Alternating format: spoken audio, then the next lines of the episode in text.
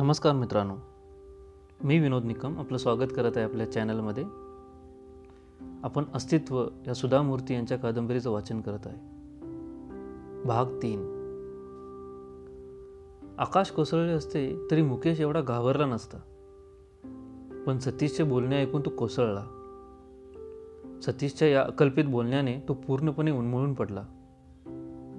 तुला काय म्हणायचं आहे? तू रावसाहेबांचा मुलगा नाहीस, फक्त निर्जा ही त्याची मुलगी आहे. कोण म्हणतंय तसं?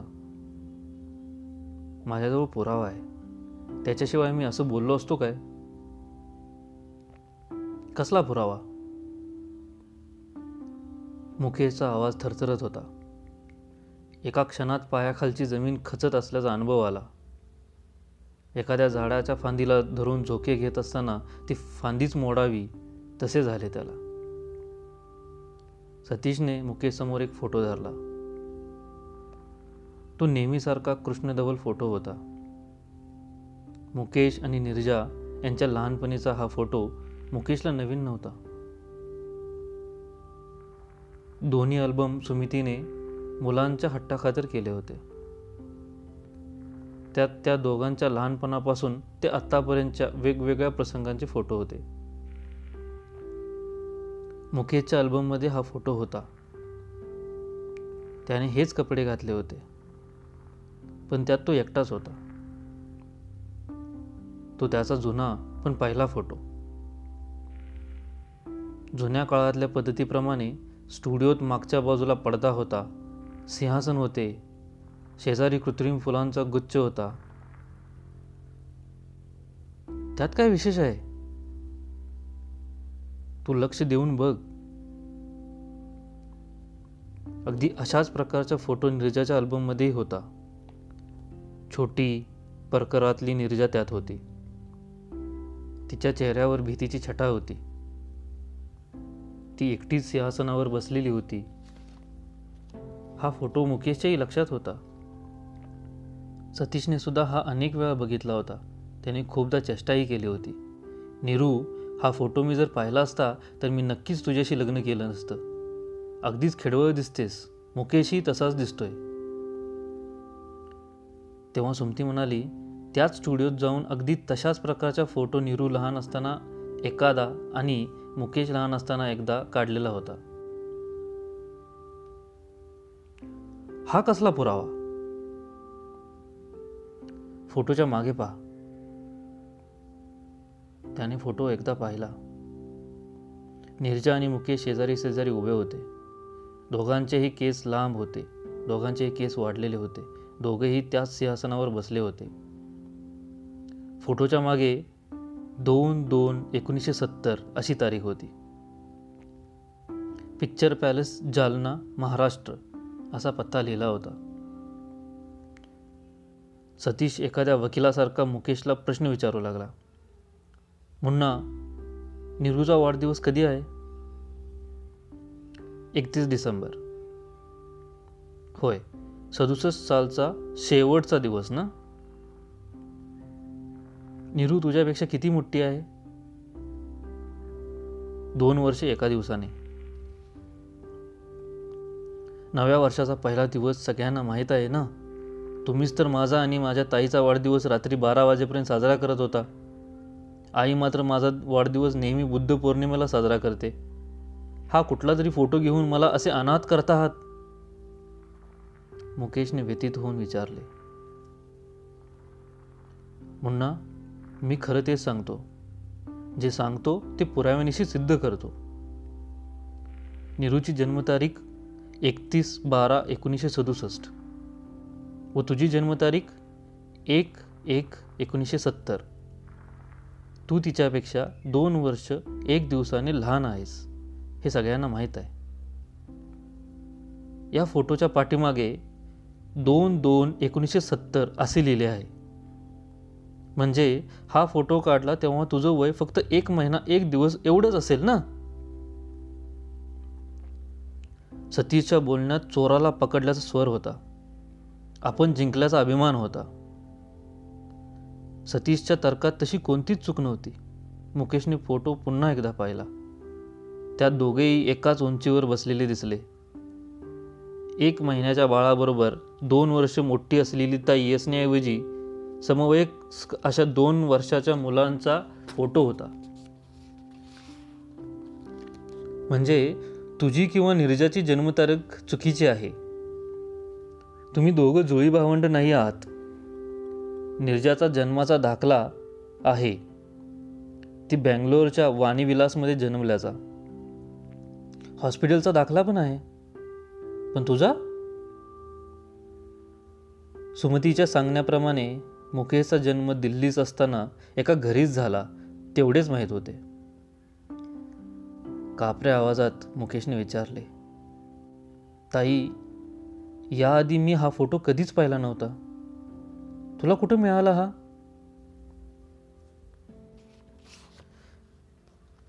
जोशी वकिलांनी विचारलेले कागद देण्यासाठी मुकेशने निर्जाला सांगितले होते. निर्जाने वडिलांची लोखंडी तिजोरी पहिल्यांदाच उघडली होती. रावसाहेब असताना या तिजोरीला कुणीच हात लावित नव्हते आणि तसे कारणही नव्हते. जुन्या काळातील दिल्लीहून आणलेली तिजोरी होती ती, रावसाहेबांनी व्यापारासाठी म्हणून आणलेली पहिली तिजोरी. पण भावुकतेपोटी त्यांनी ती ठेवून घेतली होती. तिजोरीच्या आत आणखी एक कप्पा होता, आत छोटासा खण, त्यात काही कागद होते. शोधाशोधीची कामे करण्याचा निर्जाला नेहमीच कंटाळा असायचा. परंतु हे काम केले नाही तर गावाहून आल्यावर मुकेशलाच ते करावे लागेल. बिचारा दमून येईल, आपणच तो कागद शोधून द्यावा म्हणून तिने तो कागद शोधायला सुरुवात केली. तो कागद शोधताना तिला पांढऱ्या रंगाचे एक कव्हर सापडले. खूप जुने होते ते. त्यात काहीतरी असेल म्हणून तिने ते कव्हर उघडले. त्यात एक खूप जुना फोटो होता. तिने हा फोटो घरी कधीच पाहिला नव्हता. मुन्ना आणि निरू यांच्या लहानपणी एकत्र काढलेला हा एकच फोटो होता. हा फोटो बघून तिला खूप आनंद झाला. दुर्मिळ फोटो असल्यामुळे तो आईला दाखवावा असे तिला वाटले. मुन्ना आल्यावर त्याला दाखवता येईल या विचारात ती आपल्या हातातले काम सोडून तिजोरीचा दरवाजा उघडा तसाच ठेवून खाली उतरत होती. तेवढ्याच सती समोर आला. हे बघा, माझा आणि मुन्नाचा खूप जुना फोटो आहे हा. अचानक मिळाला, किती गोड आहे ना. सतीशने तिच्या हातातून तो फोटो काढून घेतला. त्याच्या डोक्यात कसले तरी विचार डोकावू लागले. त्याने तो फोटो फिरकावून मागे बघितला. निरूला काहीच कळेना. क्षणात सतीश म्हणाला, निरू, तू तो कागद शोध, हा फोटो माझ्याकडे असू दे. प्रशांतला बरं नाही आहे, त्याच्याकडे जरा बघ. निरू पुन्हा माडीवर गेली. सतीशने तो फोटो पुन्हा एकदा पाहिला. मुन्ना आणि निरू एकाच उंचीचे, एकमेकांना मिठी मारून उभा होते. त्यांच्या चेहऱ्यावर बालसुलभ आनंद पसरलेला आहे. त्यांच्या सहज भावनांना कॅमेरामध्ये नेमके टिपलेले आहे. सतीशचे सूक्ष्म निरीक्षण चालले होते. सतीशला कसली तरी शंका आली. फोटोच्या मागे तारीख आणि ठिकाण यांची नोंद आहे. सतीशचे वकिली डोके तसे फार तल्लक. तो निरू आणि मुन्ना यांच्या जन्मतारखेचा हिशोब करू लागला. यात काहीतरी रहस्य दडलेले आहे. मुले लहान असताना दोन वर्षामधले आणि चार वर्षामधले अंतर सहजपणे लक्षात येते. नंतर ती मोठी झाली की अठ्ठावीस आणि तिशीच्या दरम्यान काहीच फरक जाणवत नाही. त्यामुळे मुन्नाच्या जन्मतारखेत काहीतरी रहस्य दडलेले आहे असा सतीश विचार करू लागला. निरू आईसारखी दिसते. तोच गोरा रंग, क्रोळे केस, लांब नाक, तारुण्यातल्या अम्मा अशाच दिसत असाव्यात. आणि मुन्ना? मुन्ना वडिलांसारखा उंच आहे, रंग साधारण, पण तोही वडिलांच्या सारखाच. डोळे मात्र थोडे बारीक, नाक थोडे रुंद, पण तसा वेगळा दिसत नाही. काळे केस चमकतात, रावसाहेबांना टक्कल पडलेले. तरीही केवळ रूपावरून हीच आईवडिलांची मुले असे सांगता येत नाही. सतीश स्वतःबद्दल विचार करू लागला. त्याचे आईवडील बुटके, पण सतीश मात्र सहा फूट उंच. आईवडील दिसायला तसे साधारणच, पण हा मात्र अतिशय देखणा. वडील बुद्धिमान होते, पण हा मात्र असाधारण बुद्धिमत्तेचा होता. त्यामुळे रूपाची तुलना करणे बरे नव्हे.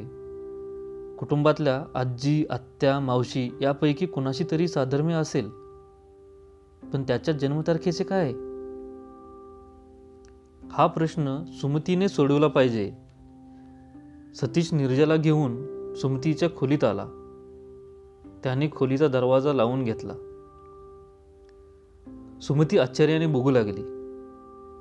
ती जावयाबरोबर मोकळेपणाने कधीच वागली नव्हती. सतीशने सुमतीच्या टेबलाकडे पाहिले. त्या टेबलावर एका बाजूला मुकेशच्या लग्नातला फोटो होता. सुमती आणि रावसाहेब ही दोघे मुलगा आणि सून यांच्याबरोबर आनंदाने हसत आहेत. दुसऱ्या बाजूला नीरूच्या लग्नातला फोटो. नीरूला काहीच कळेनासे झाले. सतीशच पुढे आला आणि त्याने विचारले, अम्मा, मुन्नाची जन्मतारीख कोणती? हा प्रश्न आता का आला? त्याच्या शाळेच्या प्रमाणपत्रात आहे ना. शिवाय गेली पाच वर्ष तुम्ही तुमच्या मेवण्याचा वाढदिवस नवीन वर्षाच्या पहिल्या दिवशी साजरा करत आहात ना. अम्मा, मी त्याच्यासाठी म्हणत नाही. त्याची जन्मतारीख कोणती? पण ती कशासाठी हवी? हा फोटो बघा. नीरू कागद शोधत होती तेव्हा तिला मिळाला. जालन्यातल्या पिक्चर पॅलेसमध्ये काढून घेतलेला आहे. सतीशने फोडे फोटो पुढे केला. तो फोटो बघताच सुमती साप चावल्यासारखी दचकली. तिचा चेहरा उतरला.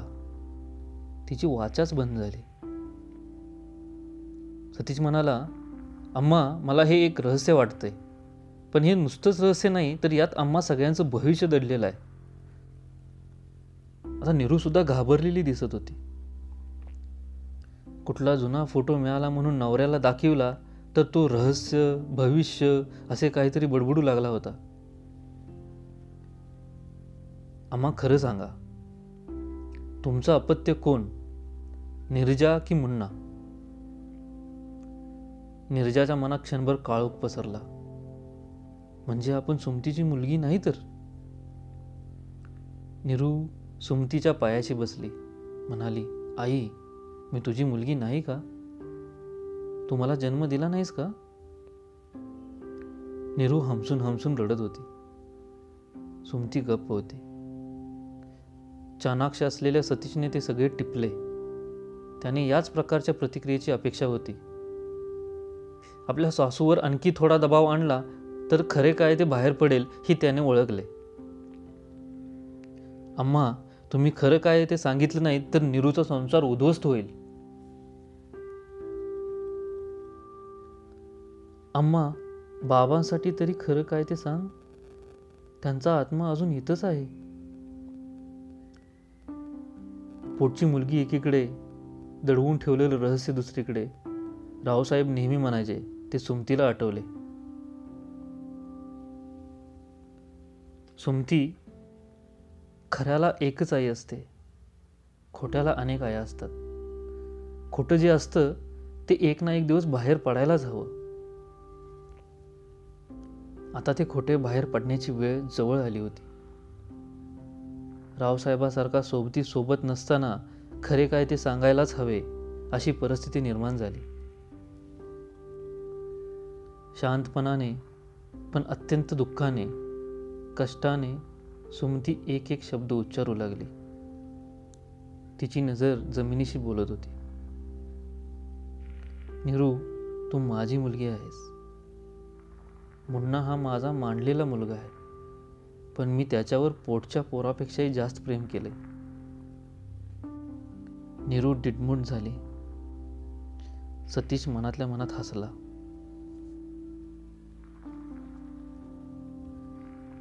आपल्या जीवनाविषयी कळाल्यानंतर मुकेशला काही सुचण्याचे झाले.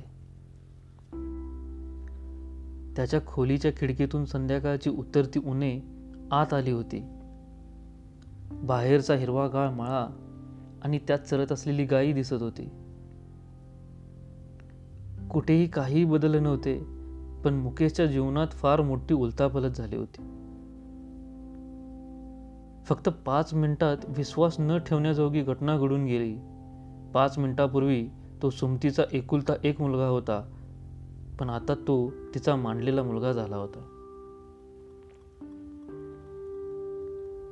त्याच्या मनातले वादळ त्याच्या चेहऱ्यावर जाणवत होते. पुढे काय करायचे ते त्याला सुचेनासे झाले. त्याच्या जन्माचे रहस्य ज्यामुळे उलगडले तो फोटो टेबलावरच पडला होता.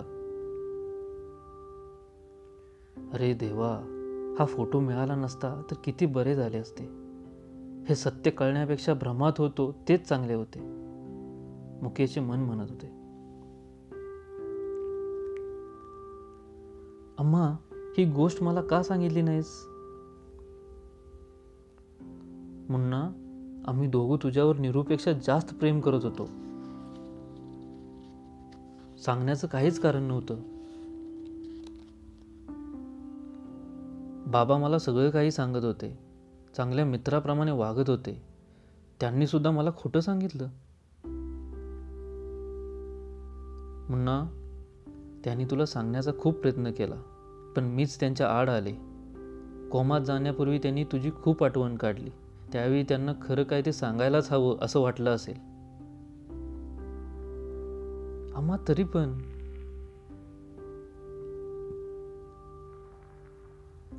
मुन्ना, तुला खरी गोष्ट कळली तर तू मोठा झाल्यावर तुला जन्म दिलेल्या आईकडे जाशील म्हणून मला भीती वाटत होती. तुझ्यावरचा माझ्या मोहामुळे असं झालं.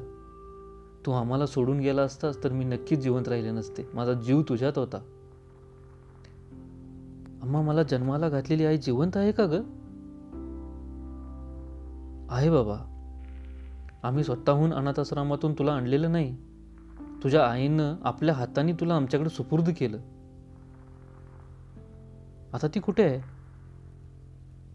अमृतसरमध्ये. तिचं नाव रुपिंदर कौर. अम्मा, मी तुमच्या घरी कसा आलो? ती एक मोठी कहाणी आहे मुन्ना. भाग तीन समाप्त.